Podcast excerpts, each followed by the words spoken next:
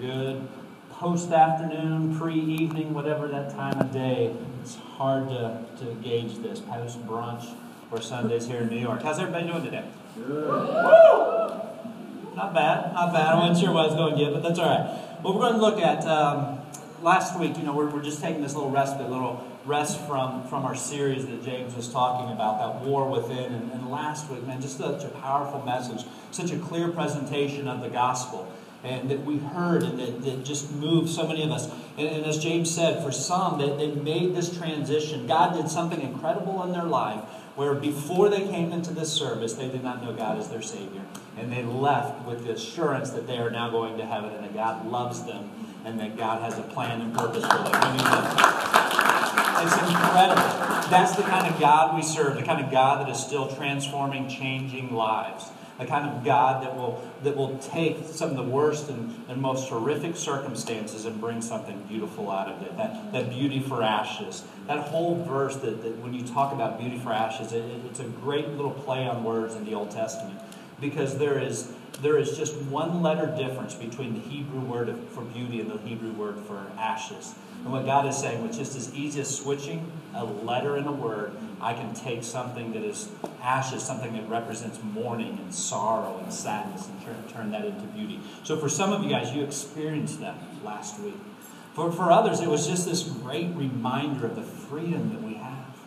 The freedom that we have in Jesus Christ, and that we don't have to live under the weight of our sin. Not that we, we didn't know we were forgiven, but we still felt like we had that weight of the sin that we're wrestling with in our lives. So, you know, we, we just celebrate what God is doing. And, and now we got to ask the so what question. What is next? If we have this freedom, what are we supposed to do with that? Let, let me, I'm going to do something that's often dangerous and probably should never do this. Try to get a little participation from the congregation here. So I'm going to ask some questions. We're going to do a little brief survey. Um, and I need you guys to participate. Just trust us, all right? Uh, be honest with us, and but I want us to look around the room, and I want us to just get a picture of what God is doing in our lives here and stuff, okay? So I want you to raise your hand if you grew up in a Christian home. You had a mom, you had a dad, or you had a grandmother that, that dragged you to church every week, and they made sure you get there. Go ahead and raise your hand. Now, everybody look around, okay? All right. Go ahead and put them down. Now, raise your hand if you had no connection with the church. You maybe went at most on Christmas and Easter, but there was no talk of the gospel, no talk of Jesus, nothing in your home. Go ahead and raise your hand if you can. All right. How many of you would say that you're an artist, that you're a creative type, that you operate more on the right side of your brain? Go ahead and raise your hand. I'm not raising my hand on this one. All right. Take a look around there. Bring them back up. All right, everybody look around. All right, put them back down. Now, if you operate on the left side of your brain, you're more analytical, you're more process-oriented, you're a thinker. Go ahead. Not that artists aren't thinkers, but you know what we mean. Not all the time. All right. Let's get risky. You ready? If you are a Republican, raise your hand. A couple will admit it there. If you are a Democrat, raise your hand. If you think they're all crooks, raise your hand. I learned something about Janelle this weekend. She loves politics. I can't tell what she is, but she loves politics. But take a look around. We have Republicans in here. We have Democrats. We have people that don't want to have anything to do with it. If you were born outside the country, raise your hand. Very cool. Very cool. If your history includes, if your kids are here, you don't have to raise your hand. If your history includes drugs or alcohol, raise your hand. Here's why I love doing something like this. Because God still saves, doesn't it? Yes. It's not a particular type of person. It's not a particular background. He saves the person that has been addicted to, to marijuana, to cocaine. But you don't have to be a cokehead to, to experience the, the love and grace of God. He saves the person, and I pray this is my daughter's testimonies, that have never experienced some of those tragedies in life and, and way, the wayward son, you know, that they were able to, to stay faithful. But he saves people like that. He saves Republicans. Republicans, he saves Democrats. You maybe didn't know that. You learned something new in church today. But he saves Democrats. He, he saves the people that, that don't care. God loves people. And he started a mission long before we established this church, the Bridge Church. And we are here to be a part of God's mission. We are here to do the things that, that he has asked us to do, to continue the work that he has started. I, I'm always so intrigued. It's so great to see God is saving. God saves and he frees us. The prophet Isaiah in fifty-nine one says, "Surely the arms of the Lord is not too short to save, nor his ear too dull to hear." So what that verse is saying, I heard one pastor say it, I love it. He said, God is not a, a T-Rex, you know, with short arms. It can't reach out there and get it. It doesn't matter how far you are from God. No matter how far you think your sin separates you from God, his arms are not too short to save you and bring you across that that, that depth of your depravity or that depth of your sin or, or your weaknesses. His ear is not too dull to hear. We used to do this to my grandmother. Lord, forgive me, she's in heaven. Um, she had a hearing aid. So I would, I would just kind of start. She's like, "Hey, let me turn on my hearing aid." And she would turn it up. I said, "Hey, Granny, did you hear?" And then her ears would start ringing and stuff like that. And she could never get it quite right. It's terrible. I used to give her such a hard time. But God's ears are not so, he doesn't need a hearing aid. It doesn't matter how, how far away you are from God and you're crying out for, for his mercy and you're crying out to, for him to reveal yourself. He can hear you. It doesn't matter how far you are. He can hear you and hear you cry out to him. And, and that's what we talked about last week. God saves. God forgives and God frees us from the captivity of our sin. And that's great news. And it's the kind of news that we've got to share. It's the kind of news that we have to take to other people. No, no matter a person's background, no matter where they're from, what country they're from, what they've done in the past, God will pursue them and God's love will, will penetrate their soul in such a way that it becomes irresistible. And, and they, and they come to know Christ. And for some of you guys, you've experienced that here recently. This is what God does. He saves sinners and he sets them free. He saves people who grew up in the church, and he saves druggies. He saves intellects. He saves artists. God's mission is to bring people into relationship with himself, and God's mission is our mission. God is drawing you close so that you can draw others close to you and then to cross, to, to, to God. God is drawing you close so you can draw close to others.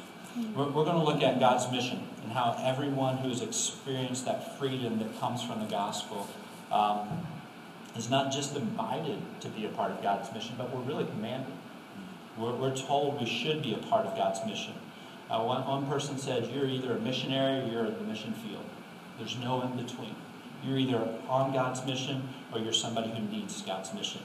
God is forming a family, and that's what his mission is about. He's forming a family. That's why we love talking about the Bridge being a family, because this is part of what God is doing. He's forming this family of people from all different experiences, all different backgrounds, to worship him, to, to give him honor, to, to come. He's bringing Democrats, Republicans, type A, type C, D, whatever types of personality, a family that will worship and love him and adore him. This is not only just the story of the scriptures, but it's the story of history that we can watch being played out. Now, now the problem is so many of us are living our own little mission. We're living our own little story. And, and it's, it's not the eternal story that God has for us. It, it's like LeBron James, you know, driving an M T A bus. Not, not that there's anything wrong with driving a bus. It's a great job and stuff, but it does seem a little like a waste of talent to have LeBron James out there driving the bus. What if we stopped seeing the Bridge as this institution with a, with a bunch of different individual stories, but as a family of sinners saved by grace for God's redemptive plan in Brooklyn? That we are a family saved by grace for God's redemptive plan in Brooklyn and beyond. So what is that plan? So what's God's plan? We're, we're going to take a look at four words that, that we're going to use today that we're going to go through real quick, and then we're going to look at Matthew twenty-eight. But creation, fall, reconciliation, and restoration. This is the story of the Bible, and we're going to do like a ten, fifteen minute cover to cover of the Bible. So you're going to hear what God is talking about. Let me warn you, I mean, James has probably done this as well. I've done a whole series on just these four words, taking each word and breaking them down. So we're going to move quick. But from the very beginning, God created. God had this creative, he's this artistic mind. He's also, he uses the right and left side of his brain, and he can, he can create, and yet he can put such planning and thought for it. And, and, it, and it begins in Genesis one. In the very beginning, it says, in the beginning, God created the heavens and the earth. That word created is called bara in, in the Hebrew language. It's used over fifty times, but it's only used in reference to God. It's never used in reference to man. It's this idea that of making something out of nothing. Now, when I make something, I go to Home Depot, or I go to you know the grocery store, and I take all these ingredients and I combine them, or I take lumber and wood and nails, and I'll put something together, and, and I make something out of out of something. I just repurpose those those things. But God is the only one who can take nothing and make something out of it. So God creates different than we do. God creates different than we do, and, and from the word of His mouth, all things were created. Just by speaking it. The power and the majesty of a God who can speak something into being. And He looks at everything and He says, this is good, this is great, this is good. And then He looks at His prized creation and says, this is really good. This is really good. And we see a glimpse of God's greatness and His, His glory just in the creation. Just in what He's made. Think about the heavens. So we live in a galaxy called the Milky Way galaxy. It's about one hundred thousand light years from one end to the other end, and from this end to this end. That means if you go the speed of light, which is around the Earth one time in seven and a half sec, or excuse me, seven and a half times in one second, it would take you one hundred thousand years to go from one end to the other, okay? So that's how big the galaxy is that we live in. There's approximately two hundred billion stars in our galaxy, just in this one galaxy. Now there's a big difference between a million and a billion. A million is eleven seconds. A billion is thirty-two years. Okay? So big difference. There's two hundred billion stars in our galaxy. Milky Way is just kind of an average-sized galaxy. There's some that are larger, some that are smaller.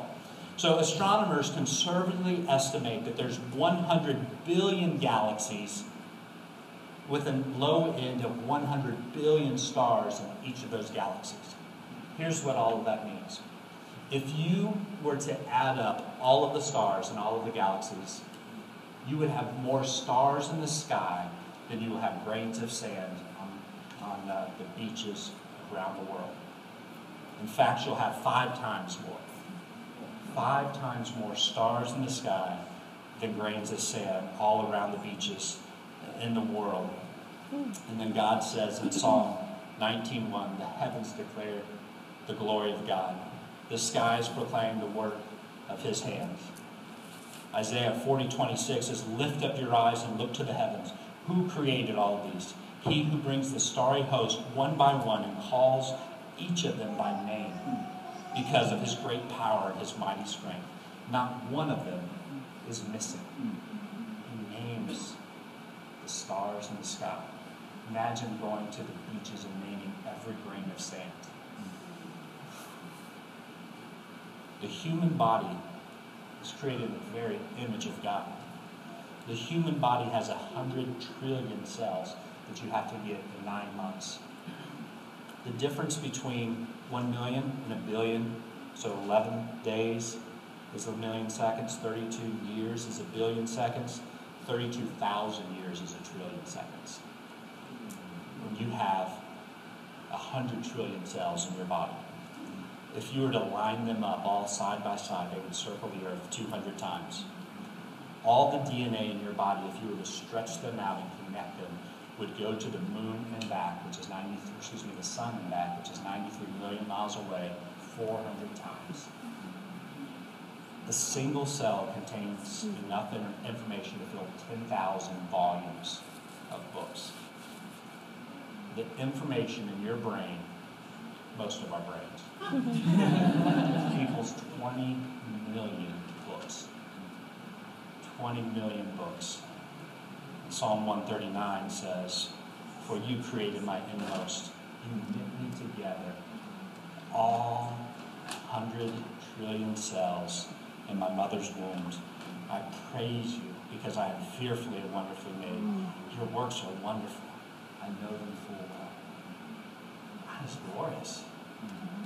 God is great, and God deserves our worship. He deserves our praise. Everything was created for God's glory. Everything was created so that we would look upon it and think, how wonderful is He? How incredible is He? So you have this beautiful order and this great creation, and all things are good, and all things point to God. And they're a reminder of how big and how awesome and how grand God is. Two of my favorite things, food. That's a reminder that God is awesome. That, that when you taste the different flavors and the taste, it reminds you of people from around the world. And it's like a, you know, it's like a circus in your mouth, just explosions of flavors. And uh, it's just a reminder that God provides and that He is good. And He is good. And the second thing is relationships. I mean, when you're in the presence of people that you just care for and love and, and that make you feel valued and of worth, and, and you like to serve them and do well for them. And it's just a reminder that God is good. Now, you put those two things together, friends and a meal, oh man, that's a good night, isn't it?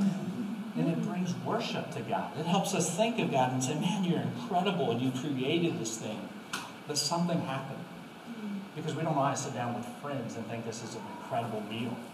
We don't always think of the food and think of it as this, this great and wonderful gift from God. We don't look at the skies and stars and think, wow, how majestic and wonderful is He. So something happened, and what happened is in the garden. Adam and Eve, they sinned and fell, and everything that was intended for good kind of collapsed on itself and, and became broken. So things that God wanted us to look at and, and to taste and to feel and to touch and relationships to experience, to, to say thank you for this, all of a sudden now, those become the God. We seek after those. So food for me no longer is about, God, how awesome and wonderful you are, but it's about, I'm stressed, let's get some chicken wings. Mm-hmm. You know, it's about comforting me. It's about dealing with my my my my life right now. So you have obesity, or on the other side of it, it's I'm going to control this food, and, and it's anorexia. Mm-hmm. I, I got a blender the other day, and I got this like incredible blender. I mean, it just like speeds at like two hundred fifty miles per hour or something like that. Oh it's for smoothies and juices. You know, I'm like, all right, I'm going to juice it up a little bit. I'm going to grab some smoothies, get, get in shape a little bit better. My can't really quite button this as well as I need to be doing that. Day two, I discovered it makes incredible Oreo milkshakes. So what I bought it for and the intent is all of a sudden been fractured. It does make incredible milkshakes. Um, so that's that's what happened. So this food no longer, relationships no longer, instead of being about joy and, and comfort and, and, and this security and, and worship, it's all of a sudden about what do I get out of this? It's about insecurity. It's about manipulating. And that's all because of the fall. So after that, God said, okay, we've got to fix this. He had a plan to fix this. And from and that's reconciliation. And from the moment uh, that sin initiated into the world, God put, God put into a, pl- a plan in place to fix everything that was broken. And so in Genesis twelve, he goes to Abraham and he says, listen, I'm going to use you. There is nothing special about you. In fact, you're very unspecial, and that's why I'm going to use you to show what I can do. And through you, you through your descendants, you're going to be a blessing to all nations. And so God comes to Abraham. He says, we're going to make this right. I'm going to make this right. I'm just going to use you for it. In Genesis twelve, uh, one through three, you, you see that. Let me just read up here. It says, the Lord has said to Abram, go from your country, your people, and your father's household to the land I will show you. I will make you into a great nation, and I will bless you. I will make your name great, and you will be a blessing. I will bless those who bless you, and whoever curses you, I will curse. And all the peoples of the earth will be blessed through you. The entire rest of the Old Testament is God putting this plan into place. We see God just working through it. Much of the Old Testament prophecies, you just hear all of these different pointings towards Christ. They're, they're pro- prophesizing that about this one to come that will that will remove the sin of the world, that will be the comforter, that will be the healer, that will take all these things that were broken. The Bible calls that in the Old Testament shalom, which is peace between man and God and man and each other and even man with nature. That all of that shalom was, was destroyed and that God would restore the shalom through this Messiah. You have this temporary kind of sacrificial system. Why, you know, we hear, why, why, did, why did they He was sacrificing lambs, and why did they sacrifice birds and doves and stuff? It was because God was creating this temporary system to point towards their need for a Savior, mm. so that they would see that they need Him. And it's, and it's God just putting this plan of reconciliation in place, and we see that all throughout the Old Testament. And then there was silence. There was four hundred years of silence, and then on to the scene comes Jesus Christ. And so between the Old Testament and New Testament, you have, excuse me, from the Old Testament to the New Testament, you have Jesus Christ coming on, fulfilling God's ultimate plan of reconciliation. See, what the fall demanded was the wrath and justice. See, God would not be a good God if He didn't punish sin, right? How many of you guys from Texas? They love justice in Texas, don't they? Lots of death penalty in kids. How many judges would live, would would keep their jobs very long in New York, in Texas, in Ohio, anywhere, if they just let people go? Man, that's, I know, you're bad. Why don't you go ahead and murder? No, because because sin requires justice. And, and the problem with sin is not what you did. It's who you did it against. It's your sin. Uh, it's the fact that maybe you just lied. And if you lied to your dog, that's not a big deal. Nobody cares. If you lied to your wife or your husband, it's a little bit bigger of a deal. You're going to be sleeping on the couch. If you lied to a judge about things that compromise national security, you could be put to death. So when you lie to a holy, infinite God, what's the only natural, what's the only, you know, justifiable punishment? It, it, it is a hell. It, and so it's not what you do, but it's who you do it against. So, so get, but the problem with God's wrath and God's judgment is I don't hear many people say, man, praise God. Praise God for wrath and judgment. Praise God that He's going to send them to hell. That doesn't invoke worship. But God's about worship. He's about creating a family that will worship Him. So that's why He sent Jesus Christ. Because we can worship a God that would substitute our sin and put it upon His Son. That's why Christ came. And, and to take and to live a blameless life and to take our lives that are blemished and, and forgive us. And that's what so many of us have experienced in here. And on the cross, He died forgiving our sins, but in the resurrection, He rose, giving us power and also a mission to join Him. But that last word is restoration, because we know things aren't perfect. We know there's still sin. We know there's still broken relationships. We know we still, you know, utilize foods in ways that God didn't intend or want. So this next step is that God, one day, when He sends His Son back, all things will be put back to perfect shalom. And that there will be peace. That's why in Revelations it talks about there will be a new heaven and a new earth. That there will be this joy, this peace, no sorrow, no sickness, no disease. But we'll all live in this perfect shalom that God originally intended. And that's restoration. All right, so we did that, I think, in about ten or fifteen minutes. From Bible, from Genesis one to the very end of Revelation, that's God's story. That's what God is doing. And, and so what I want to talk about is that from now, then, what is our role? Because we live between that reconciliation and that restoration. We live right there. We are now part of God's story. We're a part of God's plan. We are a part of what He is doing here. And so what is our role in that? Uh, yesterday, or excuse me, last week, and when we were talking about Romans seven, James talked about the story of this town in Texas. Uh, it was in Galveston, Texas, where they celebrate something called Juneteenth. And, and it's the, it's the fact that after the, the Emancipation Proclamation was signed, it took two and a half years for word to get to this, this town in Texas to let all the slaves know that they were free. So here these men and women were serving on these, being enslaved, being shackled, when all along they should have been, there was this order sign that they should be let go and be free. What changed, though, was that there was a man named Major, Gen- Major General Gordon Granger, and he landed in Galveston, Texas, and he shared the news with them. That's us. That's our mission. We're supposed to be major generals that are going to share the news that you are free, that you can be set free, that those shackles can be taken away, that God wants to release you from the sin, that we get to be a part of God's mission by carrying. What, what great joy it must be to, for him to be able to tell this message of, hey, you guys can go. You don't have to do this anymore. You don't have to live under these. That, that, that you are now free to do what you want. Now we get to tell that you can be free from the, from the burden and the weight of your own sin. That God has, has this story, this redemptive plan to fix all things, including you, and that you would be part of his mission. Second Corinthians um, five, seventeen through nineteen says this.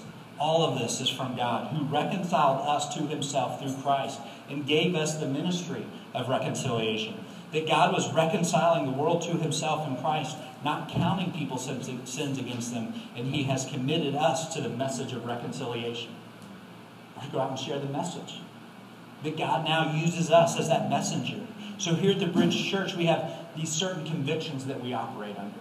The, the elder teams, we, we have these convictions that guide us. Uh, the ministry teams and the program, program teams, we, we are all driven by these convictions. And one of those convictions is, is this certitude that God has called us to multiply ourselves in other believers, in other people, and non-believers. That God has called us to multiply ourselves as believers in other people. If, if you know anything about relay races, Anything about a relay race, you know, it's where you pass the baton. So you may have four legs of a, of a relay race, and you got to pass that baton. After one of the runner runs the leg, he, he gives it to the next person who, who takes off. What what you know if, you, if you've looked at relay races is it's not always the fastest runners that win the race. It's the runners who pass the baton the best. It's those that can pass it. In two thousand eight, I think it was, the U S team dropped the baton in the qualifying finals um, on the men's team and the women's team. The coach got fired soon after. Not because they didn't have the fastest runners. They, they should have won. When you take their splits, they should have won. But they didn't know how to pass the baton.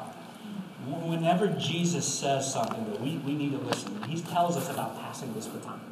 He tells us that we need uh, to pass this along. And, and so it's right here when Jesus says something, we realize, listen, but these are his last words, and I love it, because these are the things that he was, this is just his last instructions. He's getting ready to go to heaven, and he's he's telling his guys, there's about a hundred people probably around at this time, he's telling them um, the, these final words. And, and listen to what he teaches them. Listen to what he says. This is what we call the Great Commission.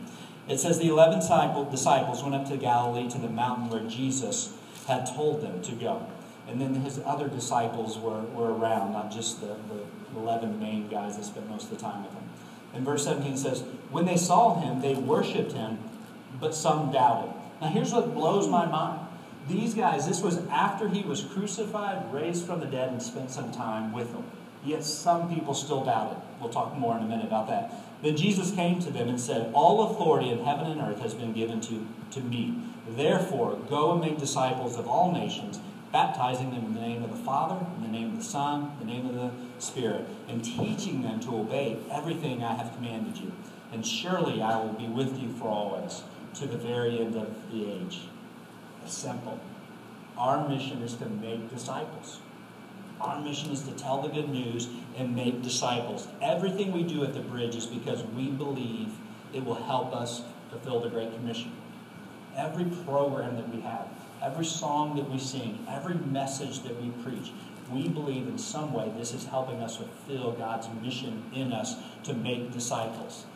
This is us playing our role in, in God's mission and God's story. This is our family, our church family, being a part of what God has called us to do. Our church's success in fulfilling God's mission for us is not going to be dependent on if we're the biggest church in Brooklyn. It's not going to be dependent on if we have the best children's program or the best music or the best preaching. Our success, the Bridge success, will depend on our ability to pass the baton and make disciples. And will we pass that baton and, and make disciples? So let's talk. Let's look at these verses, and I want to talk about five things that God tells us. Five hopefully really practical things that will help you as you pass the baton, as you, you know, find that person or those people that you're going to start investing your life in. It's kind of a, a preacher's poem. I have five points, and each point has two words that begin with a P. And that didn't really take long. It just kind of happened to turn out that way. So, I, so we're going to roll with it, all right? The first point is the power has been granted to us through the position of Christ. The power has been granted to us through the position of Christ. Look at verse eighteen. It says, all authority in heaven and on earth has been given to, to me. That's Christ speaking. It's been given to Christ. All authority on heaven and earth. Everything. Not some of it. Not a split of it. The Father, Son, Holy Spirit. No, they didn't say, I'll take a third, you take a third. He didn't say, okay, we'll give the people half and I'll take half. No, he said, all authority. All, all authority on heaven and earth has been, has been given to Christ. So we could just stop there. And no matter what God says next, we know it's going to come to come about. You know, it's an all-in bet. It's it's roll the dice because you know you're going to win. God could say that he's going to put us on unicorns and put, take us to the moon and back, and we could say, yep, that's going to happen. Because all authority, all authority on heaven and earth has been given to God. So we can know that this is a sure thing. It's going to happen because the power and authority has been given to Christ. As a person here in New York, and my, my job is to help church planters. And I'm a pastor, I'm an elder, and so, but the thing is, I have no more positional authority than anybody else in this room when it comes to making disciples. Because the position, the power, and the authority is completely in Christ. And he empowers and he equips and he calls all of us to be disciple makers, to pass the baton. The second point we see in these verses that, is that being on mission is less about a place and more about a posture. Being on mission is not about a place. It's more about a posture. Look at verse nineteen. It says, therefore, go. You got to go. But that word go is better translated as you are going. As you are going. People who think the Bible is telling them to drop everything and that a missionary is somebody who just gives everything in their life up and drops and moves to some remote village in, in the Congos, and, and they talk with people who've never heard of Jesus Christ, and they live in a hut and eat bugs. I mean, that's our, that's our thing about missions, that you got to stop, give everything, and go to a place. But Christ said, no, it's, it's as you're going. It's whatever life stage you are in, what, whatever God has placed, wherever God has placed you, whatever God has called you to do. Now, there are some people that are called to that, but this is not a verse that's talking about those called out for a specific mission to go overseas or to go someplace else. This is a, this is a command for everyone, that as you are going, as you are doing life, that you are sent out, and that God is giving you a mission. As you are going, it's not about a place, but it's about a posture. It, it's about how you see your life. We, we have this vision statement that talks about that we're going to transform the city. We want to see God use us, the Bridge Church family, to transform the city. But if we can't transform our neighbor, we're not going to transform our city. We have a big vision, but we execute in a very micro way, a very small way. If we can't transform our neighbor, we're not going to transform the city. Because it's about a posture. It's not about a place. It's about how we see ourselves. It's about how we live our lives. Are we just going, as we're going to our workplace, to our schools, as we're getting on the train, as we're getting off the train, as we're, you know, in our apartments, as we're going to the bodegas? Are we doing it in a way that people see us on mission? Are we doing it in a way that people see us on mission? Here's the third thing that I see out of that Great Commission. We are to proclaim the gospel to all people. God's mission is for all people. We're not allowed to discriminate based on class, socioeconomics, nationality, color, ethnicity. Matthew says, Matthew twenty-eight says, go and make disciples of all nations, which literally means of all people groups, of all types of people. So when you refuse to be on mission with certain people because of their skin, because of their ethnicity, because your preconceived notions, Of, of who they are and the privileges they may have had or the privileges they didn't have, you're doing one of two things. One, you're sinning by not seeing that person as a person created in the very image of God. You're saying that you have greater worth or value than them, and they're created in the very image of God, and you're denying that. Two, you're sinning because you are fearful of cultural differences, and it shows a lack of, of trust in the power and authority of Christ that he told us that he has in verse eighteen. The way is a sin. So we don't have the privilege to say, okay, I'm going to focus here. I'm going to focus there. I know there's strategy and like how we do a time where it's most effective and who we relate with them. I get all of that. But at the end of the day, God is calling us as a church to, to, to call a family from every time, every nation, every tongue, all peoples, to be a part of his family and to worship and praise him. And when we refuse to do that, we're sinning. So here in New York City, there are over eight hundred languages spoken in two hundred different countries represented. eight hundred languages, but less than six percent of the people in New York City would have a relationship with, with Christ. Nearly a third of our neighbors are foreign-born or children of foreign-born um, parents.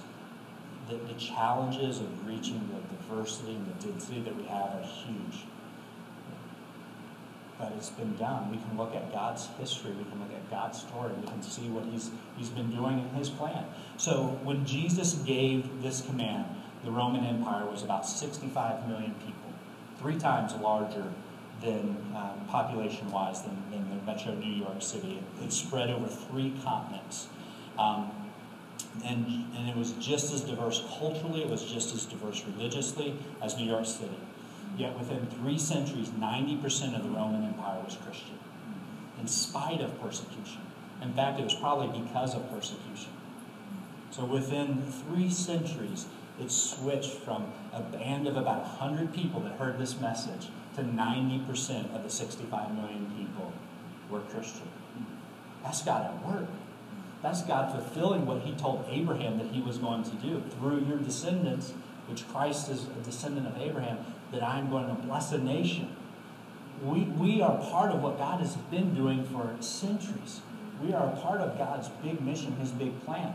So we, we need to take you know, rest and, and confidence in that power and authority. God's mission will not be stopped. We just get a chance to be a part of it. Number four, Jesus has provided us a pathway for making disciples. He's given us a simple plan. He's given us a simple pathway for making disciples. One, the first thing, as we're going, that's about relationships.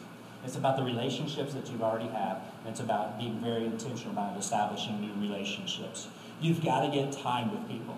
And that is one of the hardest things I've learned about living in New York City for the past almost two years now, is that getting time with people is difficult. By the time you get on the train, go across the town and stuff. But whenever something requires great sacrifice, it also demonstrates great worth. Mm. And so when I'm able to sacrifice something to get time with a person, it shows them worth and value. And I can point that back to Christ. So you got to get time. It's about relationships. It's about as you're going. The, the second thing is to proclaim. We've got to proclaim. We've got to, we've got to share. Making disciples requires us to talk. You can't just be silent and say, you know, I'm, I'm going to let my life just reflect God. We, we've got to do that, but that's not enough. We've got to be able to share the good works of God and what he's doing in our lives. And, and remember that we're able, that, that we're, we're called to be that, that major General Granger that can go and share the good message of, of, of uh, being set free from captivity and that you don't have to be a slave anymore. So we, we establish the relationships, we proclaim with our mouth and with our actions, but then we baptize. Baptism is this... It's this picture of that you are that you are now a part of God's family.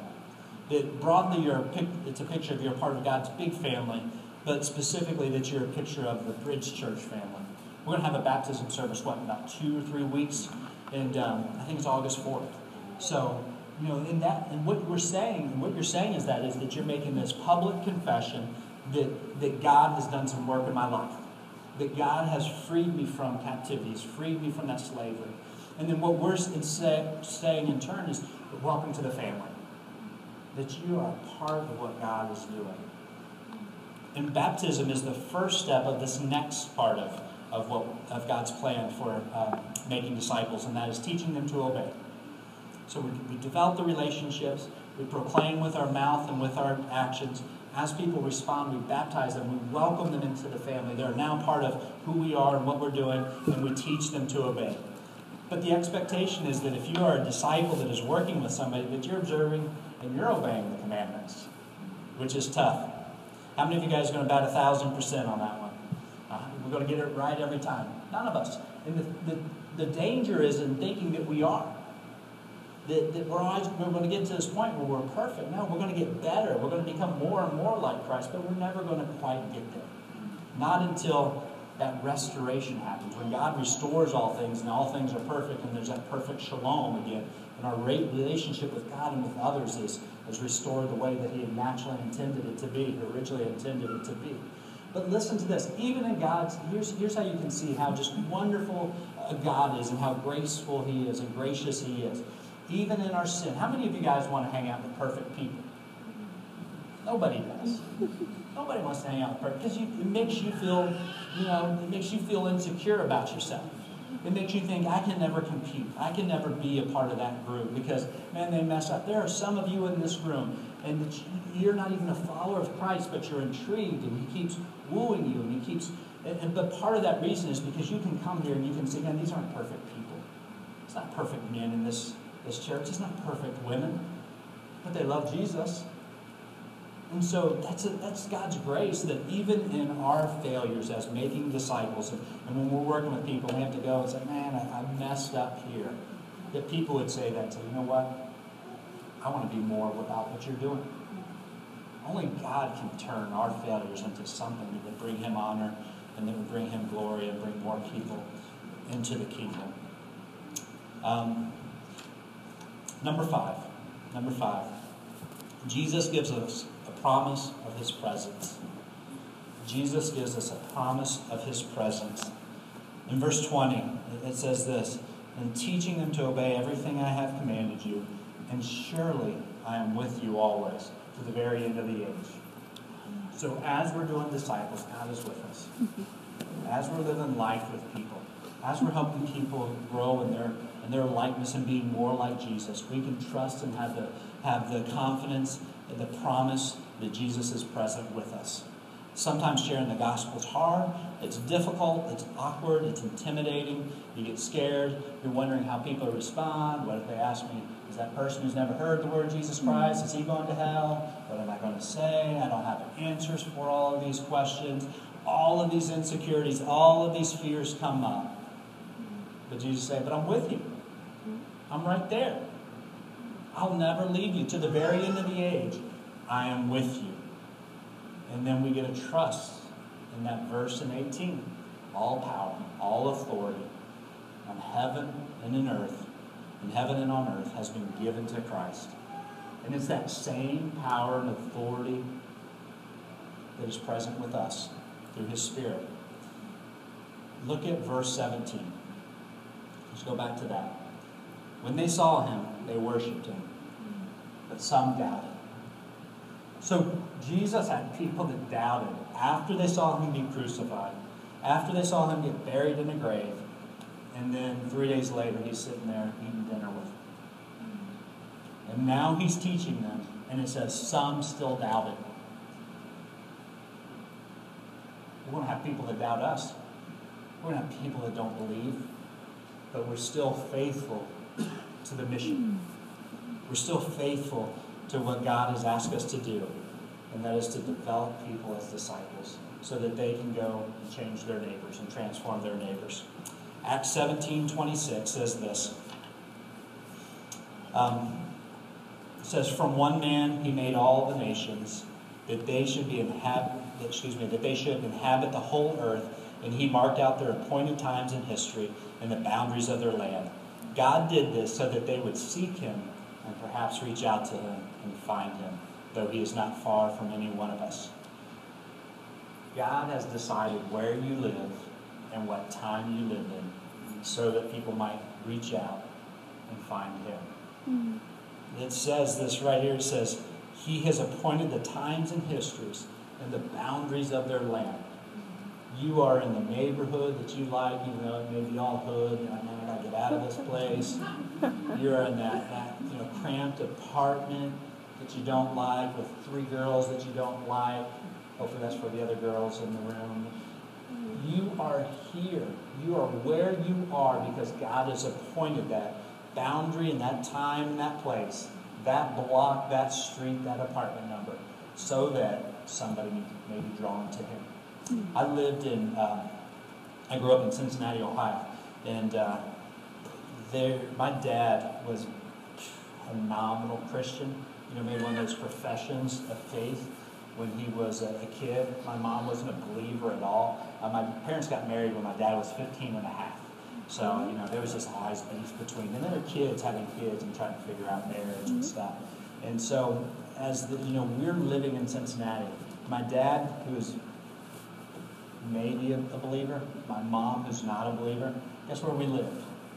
Right next door to a church.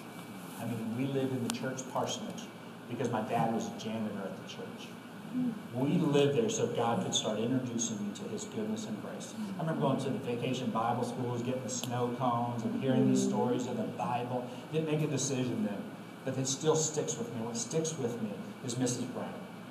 Missus Brown was lived right on the other side of us. So it was our house, the church, and Missus Brown. Missus Brown was like an eighty-five-year-old saint. She would have me over in her house. She would, she would bake me cookies. She would, you know, talk to me. She would, my, my my dad was at college, my mom was working all the time. She would take me out to her garden and I'd help her garden, and all the time I had no idea what she was doing, but she was just sharing with me God's goodness and God's grace and, and how He sustained her as an eight, nine-year-old kid. As an eight or nine-year-old kid. Still never accepted Christ while she was alive. But God had placed me in between Two, between Missus Brown, whose house was a sanctuary, and this church. And when I did accept Christ in college, guess where I went and got baptized? Right back in that church. Because I saw that God and His sovereignty had started influencing me at an early age from these places and from this woman, Missus Brown. And so you are where you are to influence people. Because God has put you there. That's what this verse says. God, God is not far from your neighbor because you're close by. God is not far from the people you think are so far from Him. And the reason is because you are close by. So let's announce this good news that Jesus sets the sinners free. That He wants to intimately be involved in our lives. That You know, that he let, let the baptisms just be a celebration of people coming into the family because we're being missionaries. We're living on mission in our neighborhood, in our community. We have this big vision to transform the city and the world, but we're focusing on how we're going to transform our neighbors. You know, the people that are right next to us. And we're just, after a year and a half, God has opened up our neighbors. We have someone that lives on, on one side of us. It's actually three men that run the grocery store downstairs, the little bodega. Uh, Mashim, I believe, is one name, Rizwi, and Sammy. Two Muslims and a Hindu. And so I remember sitting, we have a little outdoor space, and, and during Ramadan, you know, we would hear the, ra the dishes rattle as soon as the sun would go down.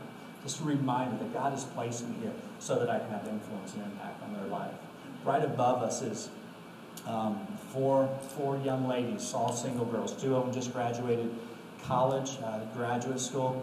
Museum curators, which is awesome because museum curators don't party late at night. Um, you know, they just little wine boutiques and stuff like that. So, so we have them right upstairs, and then we have an actress who's on Nickelodeon that my daughter recognized and stuff. And, and it wasn't until about a week ago that God had opened up a door for us to invite them down, be in our apartment more often, and uh, and start having dinner with them. Now, one of them, Tana, who is a, she calls herself a terrible Muslim, or excuse me, a terrible Hindu. She eats hamburgers. Um, uh, she, she's started, been coming down now almost every other night to play with our dog. Play with our dog. God is using our dog, Sensi, for His glory and for His good. Our dog reminds her of her dog back home. And now she's coming down, having dinner with me and another church planter in our families. And this is what she said when she left. She said, anytime you guys have a party or a dinner, you can invite me down. God's placed us there to, to, to have this relationship and to start working in our life and, and to be able to share the good news of Christ with them. And hopefully he'll give us the opportunity to, to be a part of making her a disciple so that maybe she can share with her family. That's what discipleship is. It's God's mission for us. It's what he's called us to do. It's passing the baton. It's celebrating God and his work, and it's helping others do the same. So as we start thinking about our neighbors, your neighbors are not far from God because you're close by. I just want us to think of who they are. I want us to really, not just, you know, say, I got neighbors, but what are their names? Mm-hmm. What do they believe? Who do they worship? They worship something.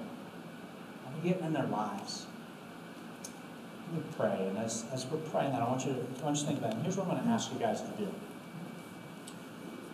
Everybody should have a card on their the, the chair. Normally our cards we use for uh, first-time, second-time guests, and, and we do want first, second-time guests. I'm going to come up and tell all those instructions here. But if we can, I'm, I'm giving the hospitality to, oh no, we don't put them on the table, seats anymore, do we? All right. So we're going to get cards, hopefully, to you. Because here's what I really do want us to do. I want us all to write our name. You can just write your first name. And write a neighbor down that you're going to pray for. Because this week I want to I want to lift, and I'm sure others on the team here, we're going to lift you up with your neighbor and ask God to bless that relationship. Recognizing that you are placed in those boundaries, on that street, on that corner, in that apartment number for the purpose of your neighbor. Maybe a family member, maybe somebody that you work with, but who is it that God is impressing upon you that you can share his mission, his story with, and maybe they can be set free. Father, we love you and we thank you. Lord, you have started something to free us from our sin, our slavery, from our weight, Lord, that comes with, with this internal struggle of, of knowing that we were created for something different, yet we, we continue to, to do the things that we know bring disappointment to you. But Lord, we've been set free from that, and, and our mission, what you've asked us to do, is to set others free. Lord, to share the good news, to be ambassadors of reconciliation. Lord, it's humbling that you would entrust us with that message. But Lord, we know all power and all authority is yours. And that, Lord, that you will be present with us from this day for the ever after. And Lord, so you have bestowed some of that power and authority to us. And you've given us the confidence and the wisdom and the words to say. So, Father, I just pray that we would be serious about your mission for us.